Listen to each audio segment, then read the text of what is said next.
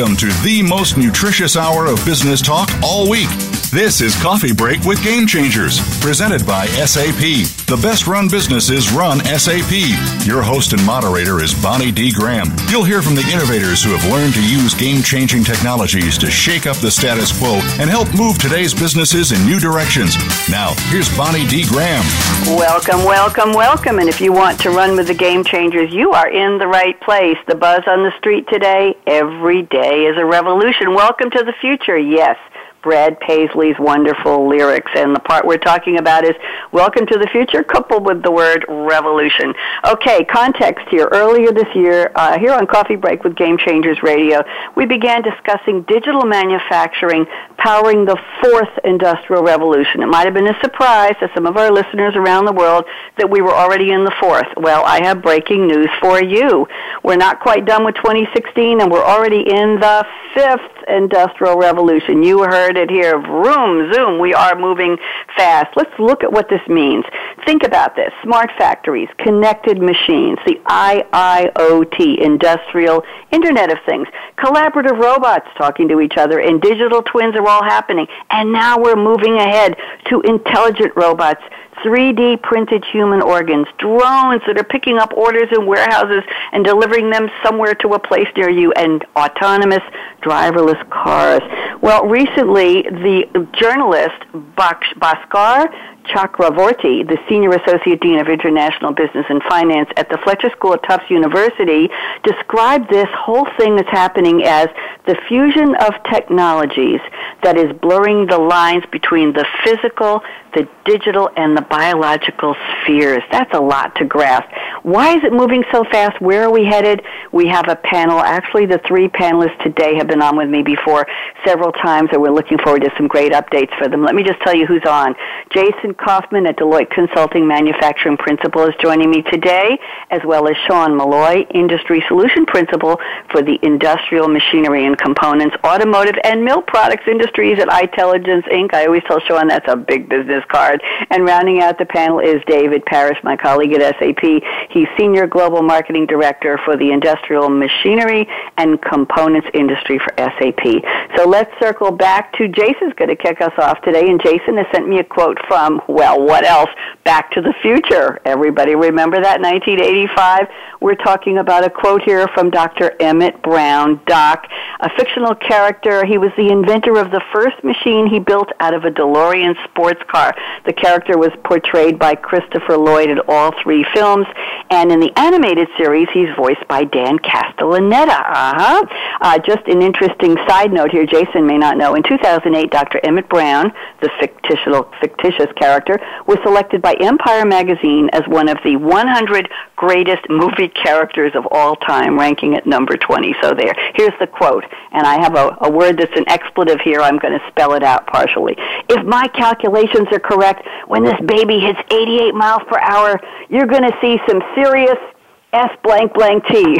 Jason Coffman, welcome. How are you today? Hi, Bonnie. Doing well. Thanks for having me back Thank, on. I hope I handled the expletive properly. You think everybody got the word?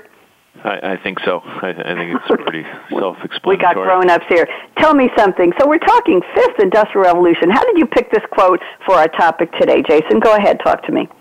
Yeah, as, as this is our, our, our third get-together, and, and across the year, you know, it, it feels like we've reflected on some of the the hype, some of the valley of despair, and, and based on my my travels and conversations with alliance partners and, and clients, it feels like we're starting to accelerate. So uh, it, it inspired me to think back to Doc's quote, and I don't I don't know if we have a flux capacitor that's been invented yet, but it feels like we're starting to get close to that 88 miles per hour. Well, do you think that the uh, the collaborative robots and the intelligent robots are going to get together and, and reinvent that someday soon, Jason? Uh, we, we we may. That, might be uh, uh, the sixth, seventh, or eighth uh, revolution. But uh, with autonomous coming, who knows what uh, what other barriers we may be able to get beyond we don't want to shock our listeners. We've already moved from fourth to fifth very quickly. Quick question for you. Did you know that Dr. Emmett Brown was one of the top 100 greatest movie characters of all times? Could you even imagine that? No, I, I didn't. As, as you were finding that and sharing it, it was uh, new news to me. But not, not I'm glad. Well, I said we had breaking news. I didn't quite think it would be about the character. Jason, welcome back. Thank you. And I see you tweeting here, and I see Deloitte SAP tweeting. And by the way, anybody want to join the Twitter party? We're at hashtag S-A-P-R-A-D-I-O. Easy to remember. Thank you, Jason. Now let me introduce Sean Molloy at itelligence Inc. And Sean has sent me a quote from John D. Rockefeller, who was quoted in a book called How They Succeeded back from 1901, written or compiled by Orison Swett Marden. And anybody wondering, let's see what we've got here. I'm looking for my information. Marden, uh, interestingly enough, was an American inspirational author who wrote about achieving success in life, and he founded Success Magazine in 1897. Interestingly enough, the circulation grew to a half a million subscribers. If you can imagine thinking back to 1897, no internet, what? No cell phones, what? Probably not many telephones. I didn't even know when that was invented. He wrote articles that focused on self-culture, personal development, and principles of success. And he quote he notab- notably quoted public figures like Teddy Roosevelt, Alexander Graham Bell. I guess we did have the phone, and industrialists including John D. Rockefeller and Andrew Carnegie. So here is the quote from John D. Rockefeller. I do not think that there is any other quality so essential to success of any kind as the quality of perseverance. It overcomes almost everything, even nature. Sean Molloy, welcome back. How have you been, Sean? Oh, I've been doing very well, Bonnie. Um, it's, it's good to be back on the show. Thank you very much. Glad to have you. Talk to me. You're a big fan of John D. Rockefeller, and, and have you ever heard of Orison Swett Marden? Now, uh, uh, Rockefeller, definitely a uh, big fan. Uh, Orison, not so much. I, I really wasn't uh, aware of Orison or or the writings that Orison had done until I started researching more on uh, Mr. Rockefeller. So, very, very interesting uh, uh, about Orison. But, you know, yeah, it is, and and he was qu- quite the guy. He certainly knew that people were looking for information about success. That's why I believe he profiled all of these notable figures. Now let's talk about the quote. Perseverance is the key word here. What are we talking about here? Are the robots persevering? Are we persevering? Is the Industrial Revolution persevering and taking on a life of its own? What, what's your observation, Sean? I think everybody's per- persevering here. You know, when, when we talk about the fifth industrial revolution, we'll, we'll talk a lot about things that just haven't been done before. Um, you know, we're blazing new trails, uh, opening up new avenues, and of course, anytime you try something new, failure is inevitable. But uh, you know, I think this quote really typifies that. If you, if, if you, can, those that persevere will overcome those initial failures, and and they'll be rewarded in the marketplace. And and if we take a look at the guy who who wrote, you know, who was quoted, you know, mm-hmm. this is advice advice from a man who tried multiple joint ventures before he got it right with Standard Oil and, and went on to become, you know, arguably the, the wealthiest American of all times. So he, he definitely persevered. Absolutely. Do you think the robots have a perseverance gene built into them, Sean? I think they're going to have to. Um, they're going to have to have with the uh, the way the sensors are going to have to work. They're going to have to work under very rough, difficult conditions and alongside of, of workers and do it in a way that, you know, doesn't harm anybody but uh, keeps the production moving. I think so. Is it, by the way, is there one person behind this, driving this fifth industrial revolution, or is it a collaborative effort? Just a, a little level check here. What do you observe? What I'm observing is it's a very collaborative effort. Um, organizations are reaching out to different uh, uh, uh, principals such as myself and different uh, uh, technologies and uh, outside of what their their core business is and putting pulling these things together and and it's a huge collaborative effort good to know. And I think we have perseverance in our genes. So thank you very much. And now let's welcome back David Parrish, who put this together for me. David, thank you. And David loves baseball. David loves, loves, loves baseball. And he said to me, using another sports quote here, the quote is from Tom Trebelhorn. Anybody doesn't know who he is, I'll tell you. Thomas, middle, middle name is Lynn, L-Y-N-N Trebelhorn, born in 1948, January 27th, is a former manager in Major League Baseball for the Milwaukee Brewers from 1986 to 91, seems like in the dark ages, and the Chicago Cubs from 19 in 1994. He was the manager of the Class A Salem Keizer Volcanoes from 2008 to 2012, and after his playing career ended, Tom Trebelhorn served in several managerial and coaching stints in the major league organizations of the Oakland Athletics, the Cleveland Indians, the Pittsburgh Pirates, before being named as the first base coach of Milwaukee Brewers in 1984. I have a little trivia for you, Dave Parrish. You may not know this, but you probably do. While coaching in the Oakland minor league organization, Trebelhorn was instrumental in teaching future Hall of Famer Rickey Henderson the intricacies of base stealing based on remarks made by Henderson at the ceremony where he was inducted to the Hall of Fame in July 2009. Here's the quote Dave has selected from Tom Trebelhorn. The last time the Cubs won the World Series was 1908. The last time they were in one was 1945. Hey, any team can have a bad century. Sorry, David, David Parrish. That's one of our all-time favorites. How are you, Dave? I'm excellent. Thanks for having uh, having me back, Bonnie. We're delighted. Well, I, we had to because if the Industrial Revolution is moving so fast, we couldn't just leave it as telling people we're in the fourth. We had to come back and talk about the fifth. Tell me, I know you're a big baseball fan. Did you know that he taught uh, Rickey Henderson how to steal bases? I had no idea. I learned more about Tom Trebelhorn in the last few seconds, Bonnie, than I have. Uh, You're just being nice to me. Dave Parrish, tell me, how does this quote relate to our Industrial Revolution about the Cubs? What's, what's the line, the dotted line there? I'm looking for it. Well, a couple things. I mean, it, it dawned on me how fast things are moving. And um, and even in, whole, in Tom Trebelhorn's lifetime, right, the Cubs haven't even been to a World Series, let alone won one. So for me, it was just kind of uh, uh, I've got baseball in the brain because the Cubs are doing so well, and I think I told you guys last time my my mom is 80, and she's been going to see the Cubs since the uh, late 40s, early 50s. So we're just hoping that, like we say in Cubland, this is the year. And uh, Back to the Future predicted the second movie predicted that the Cubs would win it in 2015. Well, that did not happen. So Interesting. I think the word perseverance is in the gene of the Cubs. What would you say? The genes and, and baked into the uniforms, yes? Absolutely.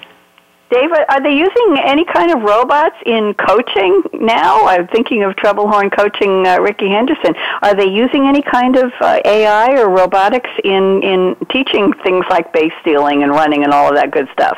I would imagine so. It's been quite a few years since I played or coached the game, as you can imagine, but uh, even way back when, when I was a kid, they had the automatic pitching machines, which were, you know, robotic pitchers. And I'm sure now they probably use computer graphics to figure out people's swings like they do in golf and people's throwing motions. And I'm sure there's all sorts of things on the, the health front uh, that would boggle all of our minds in the in the current Major League Baseball. But I, I really don't know about it. All right, we'll have to. I'll have to do my homework, Dave Parrish. Let yeah. me give you a break for a second and circle back to Jason Coffman at Deloitte Consulting. Jason, we'd love to know where you're calling from today, what time it is, and what are you drinking right now, or what are you thinking about drinking later on? Yes, I'm uh, back in Detroit, Michigan, after a bit of travel down to Dallas, Texas, to start off my week, and uh, um, I, I had the opportunity to travel out to Napa across the summer. So this evening, I'm looking forward to unwinding a little bit and tapping into uh, a Fisher Vineyard, which was one of our special stops along our, our trip. Uh, some of the wine shipments are starting to show up on my door. Uh, so have a, a Coach Insignia Cabernet Sauvignon um, uh, waiting for me. Sounds delightful. Very nice. And uh, let's talk to Sean Molloy at Itelligence. Sean, same question. Where are you? What time is it? And what are you either drinking right now if it's fascinating? If not, what are you looking forward to? Uh, Bonnie, well, I'm in uh, Dallas, Texas, and uh, what I've been looking for is a uh, drink called Chameleon Cold Brew Coffee. Um, it's, it's made by a company down in Austin, Texas.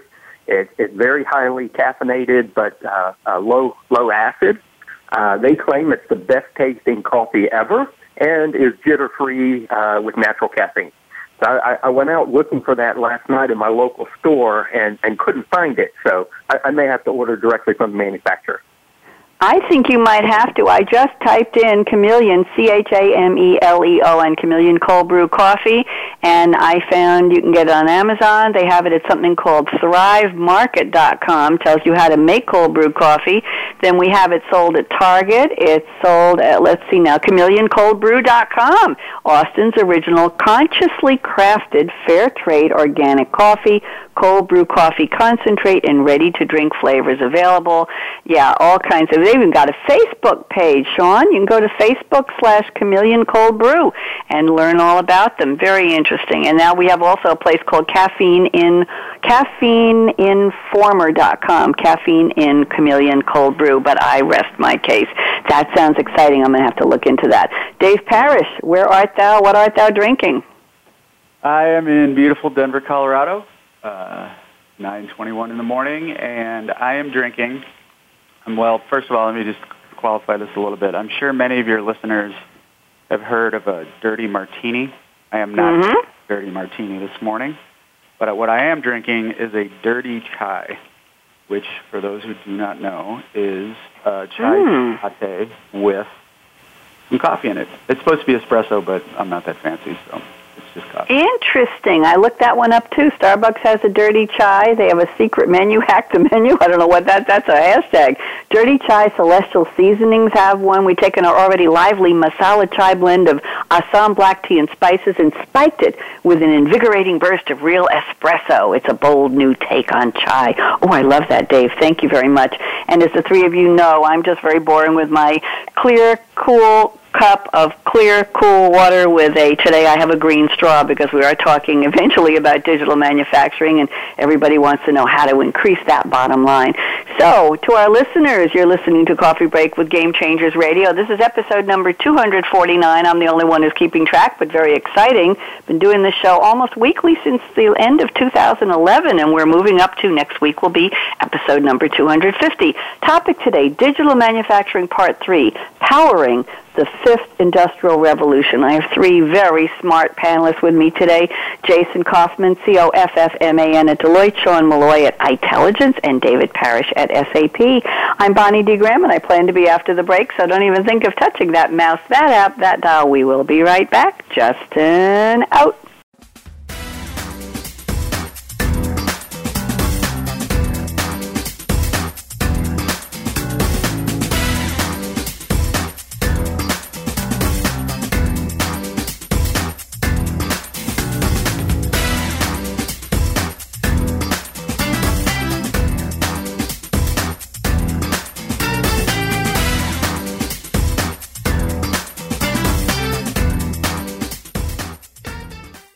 The time for enterprise mobility is now, according to IDC. By 2013, over 1.19 billion workers worldwide will be using mobile technology, comprising 34.9% of the workforce. The impact of mobility on business is clear. Increasing numbers of business users are expected to handle critical tasks and decision making in real time, no matter where they are. SAP and Sybase, an SAP company, offer mobile applications and underlying infrastructure with integration to SAP Systems for secure access to business processes anytime, anywhere, and on any device. www.sap.com.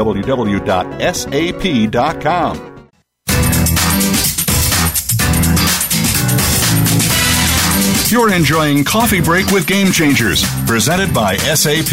You can send an email to bonnie.d.graham at sap.com. And you're invited to tweet your questions and comments during and after the show at Twitter, hashtag SAPRADIO. Now let's get back to Coffee Break with Game Changers.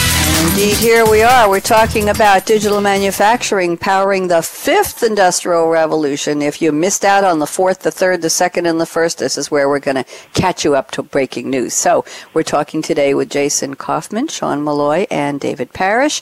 And we're going to kick off the roundtable, excuse me, with some comments from Jason Coffman. He says, slapping sensors on things is easy. What to do with the information gets hard. Let me read a little bit more. The ability to monitor and leverage sensors has become fairly straightforward and not overly expensive, but compelling use cases beyond proactive maintenance of machines or comparing performance between plants around the globe seems to create some pause when executives are looking for what do they want to do with all of this. So let's talk. Jason Coffman, what are we talking about? Yeah, kind of bleeds over from my from my quote on on some of the the hype we were talking about in, in previous conversations to you know a bit of the valley of despair. Uh, I think a lot of executives that that I've met with and heard from you know a few months back were still struggling with okay, so why would I invest in this? Where do I start? How do I get moving? Uh, some of the experimentation that's been happening, I think, is starting to bear some fruit.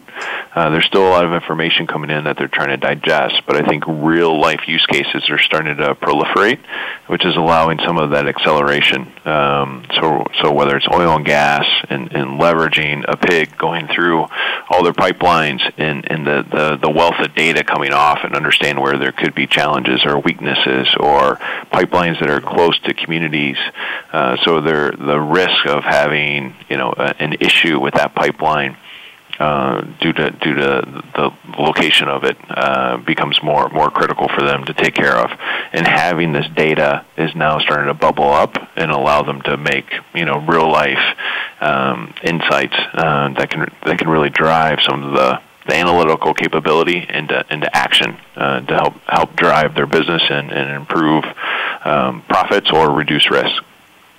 Are we talking about the job description of a data scientist, Jason? Uh, there's a component of that for sure, from a standpoint of as you start putting sensors on, and as as you quoted, you know, they're getting less and less expensive, and, and the mm-hmm. type of sensors that can can monitor things. Um, so as we start slapping them on, uh, mm-hmm. what do you do mm-hmm. with that information, and how do you is, is correlation causation? Uh, mm-hmm. Maybe, and and how do you have uh, the the right um, the right teams and the right people and the right data scientists to be able to get those insights and, and, and act, act appropriately based on them. Thank you. Sean Molloy, let's hear from you. What are your thoughts on the slapping sensors and what do you do with the resulting data? I, I, I like the, the topic and I like the way that it, it was presented. Um, one of the things that I do when I'm talking with companies that are starting on their, their IoT journey is, uh, you know, I explain to them the fundamental differences between being an, an industrial machinery and components company versus a consumer products company. Um, a lot of times people are familiar with the, the consumer product side that says I can put a sensor and I can push the data to the iPhone, and as long as I can have, you know, just a little bit of information for the user on the iPhone, I'm good. But when it comes to industrial machinery and components, that's not what their customers are looking for. What they're looking for are sensors that are sending that is sending data back to an expert on the piece of equipment.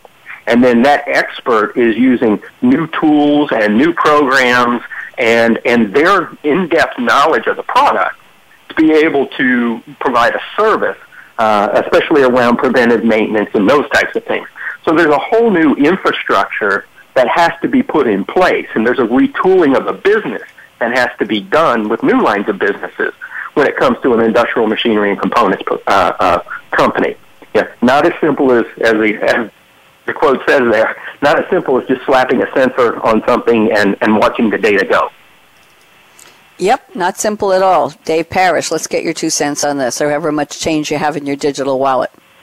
Yeah, absolutely. And I was going to echo just what what you said, Bonnie. Not simple at all is the uh, is definitely the the cry here. And you know, Jason's example with a pipeline, or even Sean's example with an industrial uh, machinery and components manufacturer, I think.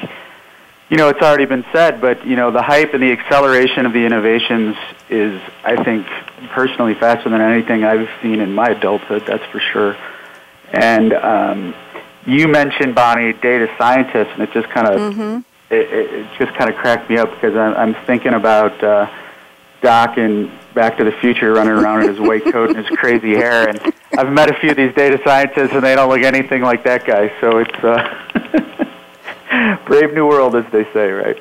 That is a, that's a very funny remark, and I think the character was created actually on a hybrid of who was it, Albert Einstein and somebody else with crazy hair. Uh, character of Leopold Stokowski and Albert Einstein. That was how the character's appearance and mannerisms were inspired by. Very interesting. Yes, Back to the Future, back to the original data scientist, Dr. Emmett Brown. Thank you very much for that, Dave. Uh, Jason, anything you want to wrap up on this one because I want to pick up some topics from Sean and Dave. So go ahead, Jason. Yeah. Anything you want to add? Yeah, just to close, I mean, as we talk about the data scientists, one of the things I'm starting to see too is industrial equipment companies are providing products, whether they're valves, whether they're other components in a manufacturing environment. Where do those data scientists sit? Um, some of those experts could be with your your partner. So as you talk about the biology that's influencing this ecosystem. It's interesting that we're starting to use you know biology terms, but you know is it better to have it as a managed service? So as some of these companies evolve, is it more than just a product? Is it also the analytics and services that could be you know dynamic in nature, monitoring a plant so you get you know a tail uh, on that purchase beyond just the equipment that you place in your plant? And is that a better use of of the insights than having them just within your four walls as a company you know, managing your assets and, and, and processes. Interesting perspective. Thank you very much, Jason. And now, Sean Molloy, I'm going to move to something very provocative in your notes here. We're talking food for a second here. Sean Molloy says if the fifth industrial revolution is a fusion of technologies like the food fusion chefs of today, it will take a bold chef, and chef is in quotes, of course, to create and plate the fusion sensation offerings of tomorrow. You're making me hungry, but I don't think that's what we're talking about. So I didn't have breakfast, Sean. Are we serving up something with these technology fusion chefs? Talk to me. Yes. So really, there's there is no recipe for success when it comes to the fifth industrial revolution. We talked about in the in the opening that there was a there is a fusion between the the, the data and the biology and uh, you know the mechanisms that that are going to be used, and uh, uh, bringing those pieces together in a way that that will uh, further some you know scientific study or will improve the the safety or quality of life for for people in a meaningful way that that we can experience today you know this is this is something that people are going to have to be bold. They're going to have to take risks they're going to have to go outside of what they know. They're going to need to borrow from different disciplines and uh, and bring these things together. So there there is no one recipe. In fact, there are no recipes that that say this is the way you succeed in this environment. It's, you just have to get out there and invent the recipe, and you know eventually you're going to hit upon that one thing that uh, that everybody loves. Interesting. Uh, I'm looking at your notes risk, genius, and experimentation. That's the mix. Are we talking about vast new opportunities for startups, for entrepreneurs, entrepreneurs as well? We talked about that on our Innovating Innovation with Game Changers series. Sean, just a quick comment from you before I bring in Dave and Jason to comment. What's your thought on that? Is this the era of the new entrepreneur opportunity? It, absolutely is. Um, I, think it opens back up even some of the uh, some of the garage businesses that we've seen in the past. You know, um, when, when we look at uh, uh, Mr. Gates and what he's done out of a garage, and Apple out of a garage, I mean, that um, uh, those opportunities are available now uh, to people who can think outside the box and and take uh, basic disciplines and start putting them together in new ways. I, I think the the uh, the opportunities are definitely there for entrepreneurs. Thank you. I just want to give some encouragement because every time we talk about robots, I think we can all agree that people say, What? My job? I'm going to be replaced by this thing. It won't have a heart. It won't be able to cry when somebody tells them at work a very sad story. What's going on? And now we're talking about entrepreneurs, and that's a good opportunity. Dave Parrish, talk to us. What are your thoughts? Yeah, I couldn't agree more with uh, with what Sean was just sharing. I mean, I, I think I know Sean why you picked a, a quote around perseverance, right? I mean, if you're going to be a bold, risk-taking engineer or uh, entrepreneur, rather, you uh, you definitely have to have perseverance.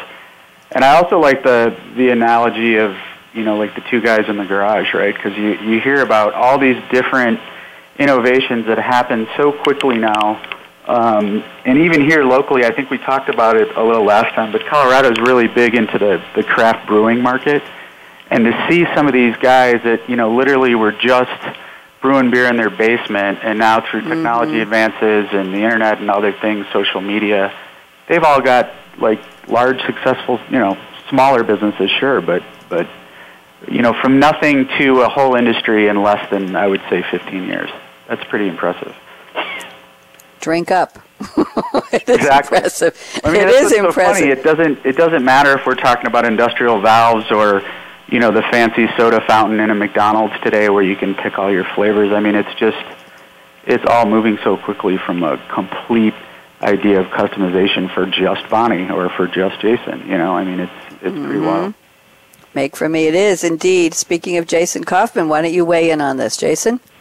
Yeah, no, I, I like the analogy of the the fusion of technologies and the correlation to some of the art of the possible uh, as it comes to food. Um, I, I think a lot of the platforms, the access to data, um, and if you have a interesting you know solution for customer experience or insights for for the manufacturing floor, uh, it, it, those technologies are allowing you to accelerate you know the experimentation and be able to come up with, with new ideas that weren't thought of before. So that is helping to helping us to get to the 88 miles per hour.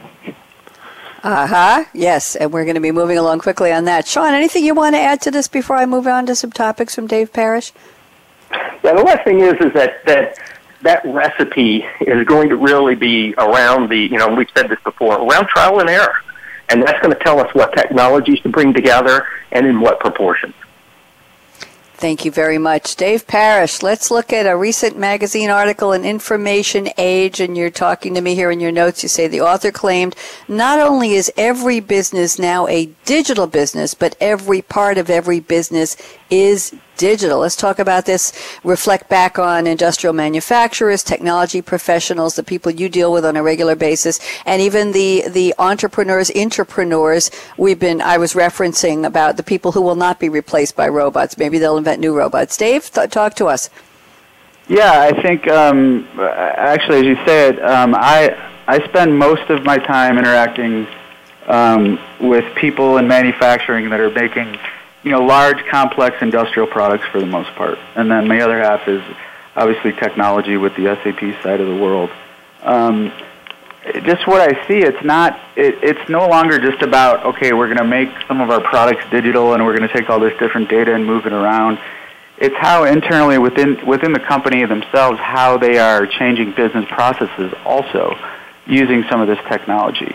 Um, if you think about just how mobile all of us are on this call right now. I mean, we could be anywhere in the world. Mm-hmm. You know, mm-hmm. even eight, ten years ago, that would have been difficult in some situations. And now, I mean, it even seems like mid-level plant people have everything they need on their phone or uh, tablet to do their jobs from anywhere on the planet, as long as there's a, a connection, right?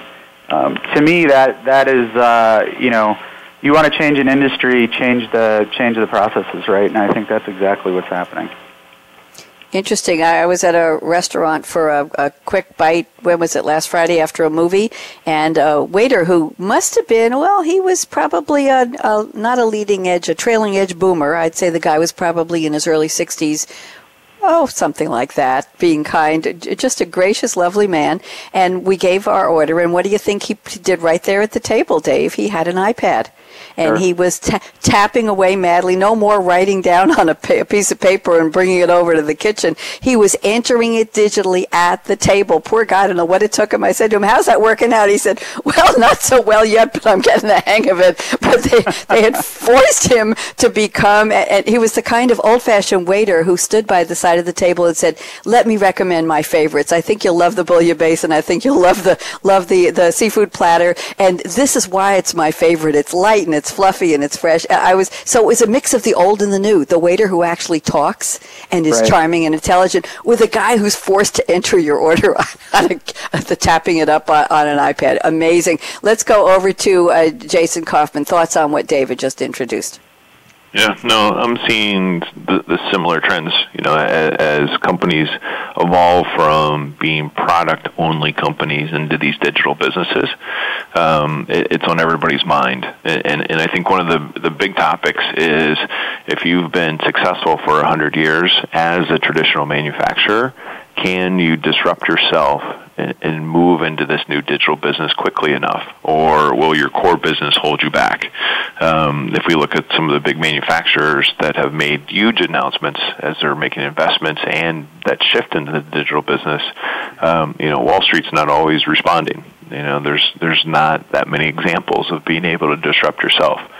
So as you look at the you know the new incumbents, the new disruptors that are coming in with new ideas that aren't um, you know handcuffed with all the greatness and all the strength that's allowed this company to exist for over 100 years. Um, it, it's an interesting tension um, as as these companies evolve, but they're making big investments in order to do that disruption to themselves and to become uh, digital, whether it's dynamic services or extending beyond just the product uh, and, and new transformational type services. Thank you very much. Let's talk to Sean Molloy. Thoughts, Sean? Yeah, you know, I think every business today is is digital. Um, I think everybody has moved and has back end computers and uses email.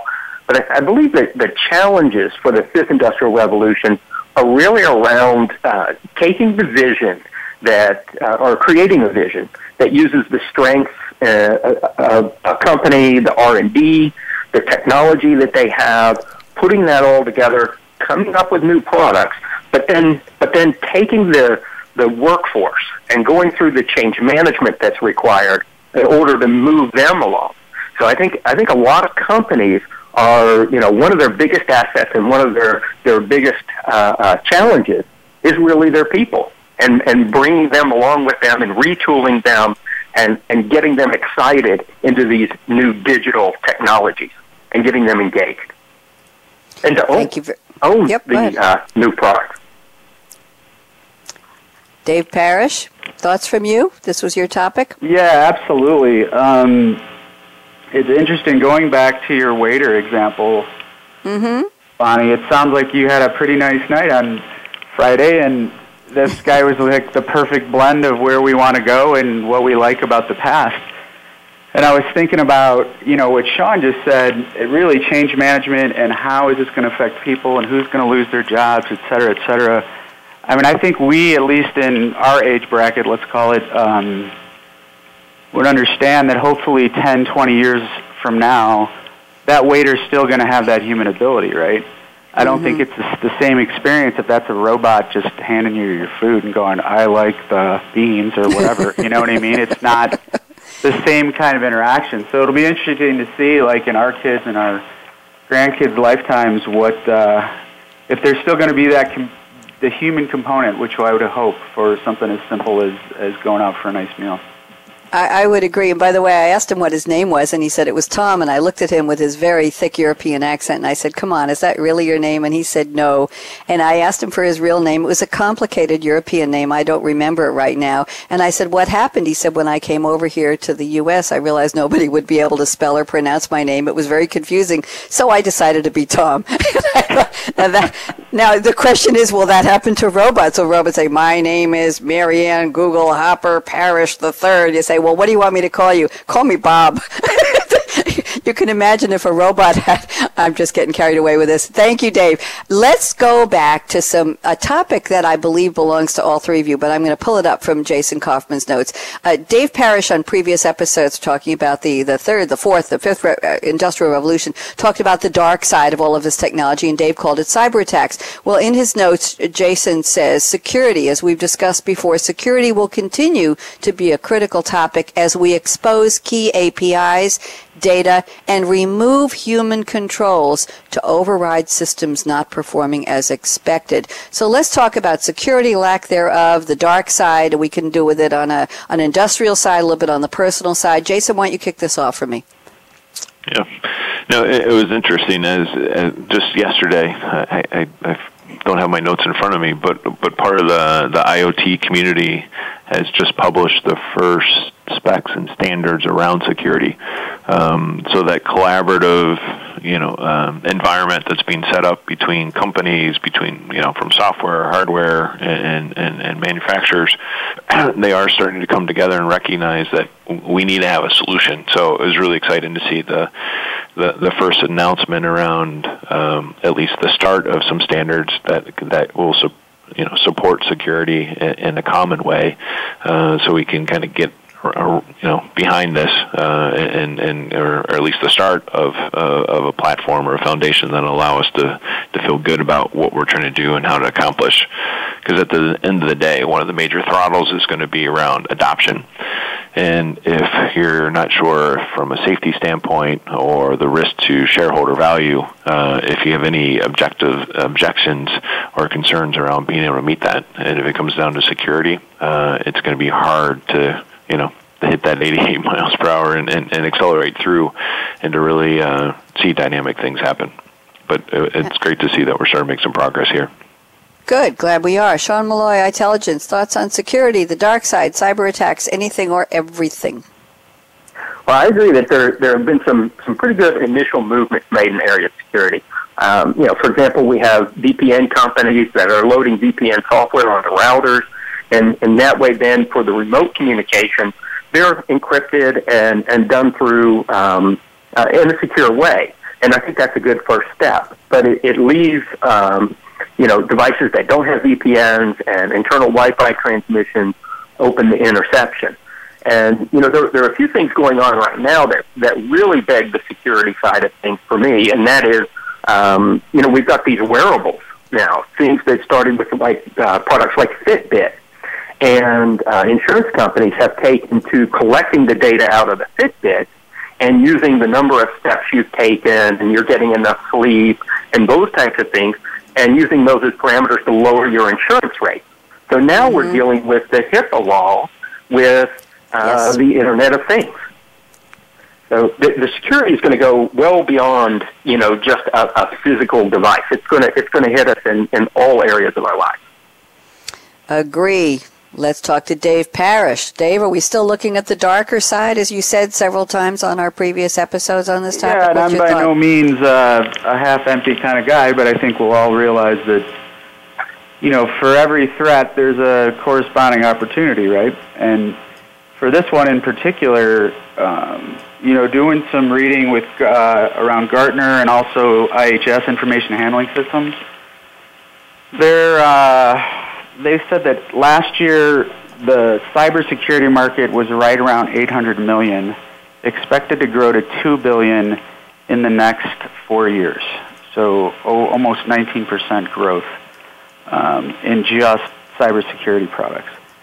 And to me, that's you know that's an astonishing number. But if you think about what we read in the news every day, it makes perfect sense, right? I mean, if everything from a traffic light is connected to a police station or the hospital or whatever to you know a robotic welding machine on the shop floor, an entire building's HVAC system. I mean, all this stuff is vulnerable. But to Jason and Sean's point, I think um, you know we've got a lot of smart people looking at how do we keep the software, the hardware, the physical things, even the human, the biological nature of some of this stuff, like Sean was saying. Uh, how do we keep it all secure? And I think there's we could all agree there's some money to be made for that one. And that's what we'd like to do. We're talking about profitability, bottom line. Let me see. We're about two minutes away from predictions. So let me see where we want to go here. Um, Sean, oh, I have one from Dave Parrish. Here's an interesting, uh, probably should have done this at the beginning of the show, but never too late. The industrial Internet of Things is basically IoT applied to manufacturing. Is there any confusion out there, Dave Parrish, about what IIoT is? Is this something we need to reinforce for our listeners? Um, I'm not sure. I, I mean, to me, I see a lot of different terms around this. We used to talk about machine to machine connectivity and remote mm-hmm. diagnostics and things of that nature. Um, I think for the particular patch that I work with in, in heavy industrials, the industrial Internet of Things makes a lot of sense. Um, and to me, when I just hear Internet of Things, I'm thinking more of the consumer side of the world, right? And as mm-hmm. I think mm-hmm. we all know, the the industrial side is is you know from a commercial standpoint where the the bang for the buck uh, for all of our focuses needs to be. But uh, yeah, I, I mean, I like the term personally because it it fits my patch. But sure, if you were a banker or something, I could see how it would be maybe a bit confusing to some. And let me add one more bit of confusion here. Well, I'm going to call this the uh, modern, uh, the fifth industrial revolution Tower of Babel or Babel, however you like to say it. Uh, Dave says one of the most, one of the major bottlenecks the industrial internet faces is the inability to share information between smart devices that speak different languages. You knew I'd tie that one up, Dave. Dave, how bad is it? Do they need uh, Berlitz for, for robots? What's going to happen with all of this? Yeah, I, I mean, for me, this has been, you know, this is this is not a new problem, right? When we've had this kind of standards battles, if you will, since you know my whole adult life, and now I just think it's it's a different level, right? Because this technology and these sensors that we've talked about are so prevalent today and are just continuing to be more and more prevalent. Are we are we moving in the right direction from a standards perspective? Are we going to get to something like you know, the UPC code, if you will, in the states for consumer products? Are we going to get to that level? Is there going to be a true sort of business network at the industrial level that you know all parties can communicate openly? We'll see. I mean, you hear about things like blockchain and other these new technologies. I mean, it's it's not just not our grandfather's business world; it's not our business world right now, right? Because the things are just changing so fast. Thank you. Let me go around the table quickly. We're officially in the roundtable part called the predictions crystal ball, but I just want to get a quick comment on this uh, language issue in the IIoT. Jason Coffman, what do you say? Agree with Dave? Disagree? Uh, no, I generally agree. Uh, I'm I'm seeing you know the the Internet of Things is fairly broad. So as within within my client base and focus on manufacturing, it's more the what's applicable to you know our industry and, and across manufacturers. So I think it's provided some level of clarity on just how to describe it and, and, and how to move forward. Thank you very much. And Sean Molloy, quick comment on that? Uh, sure.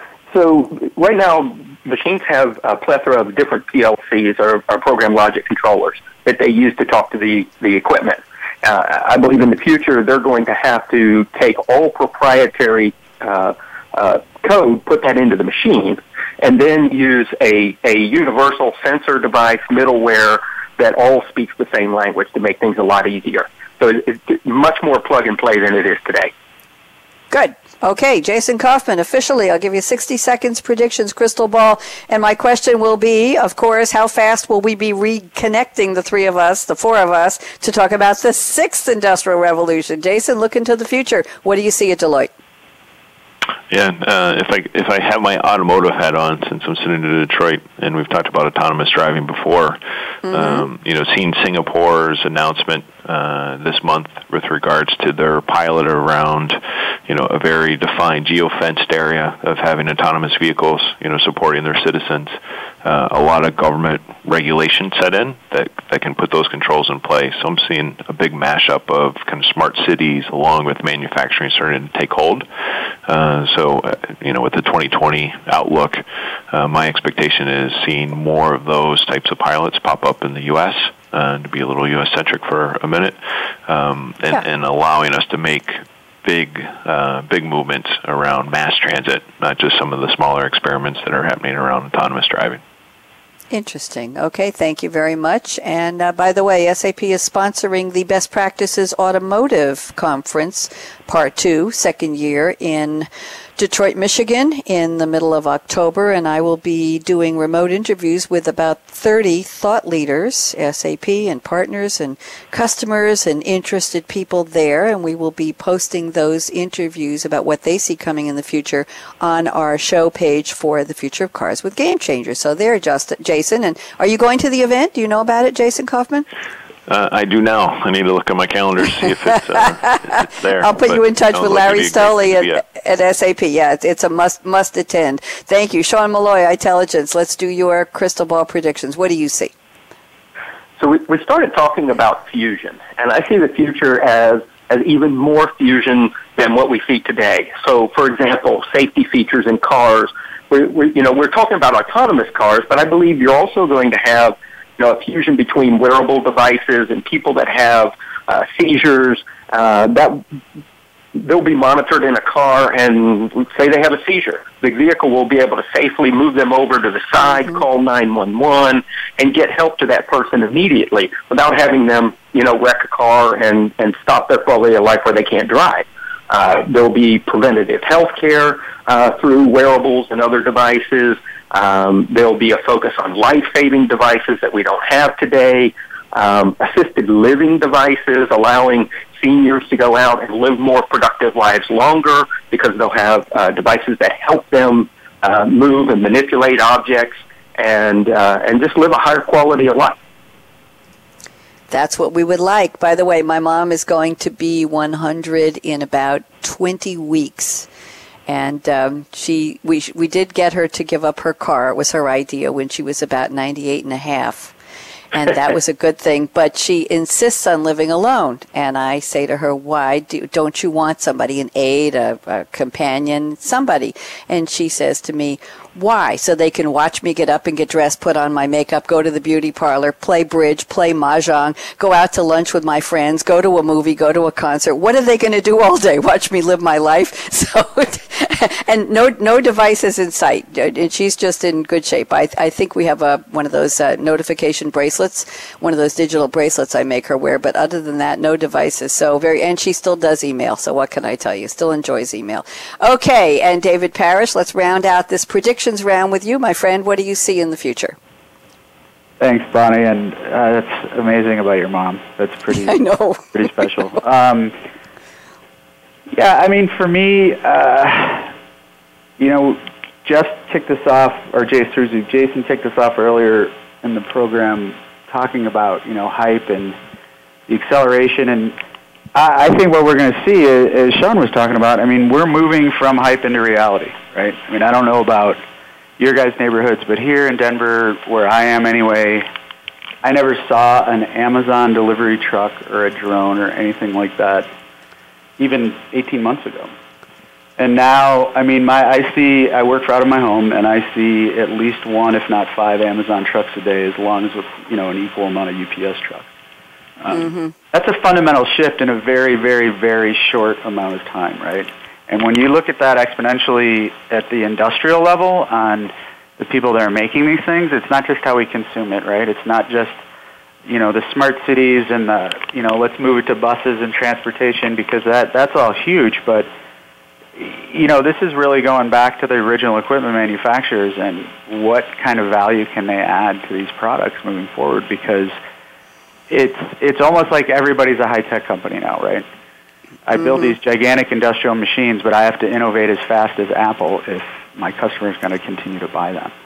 So David Parrish, we need to do a part four. Do you think we'll be at the sixth industrial revolution by January? Should I schedule it already, or should we wait a little longer? What's your thought? Quickly.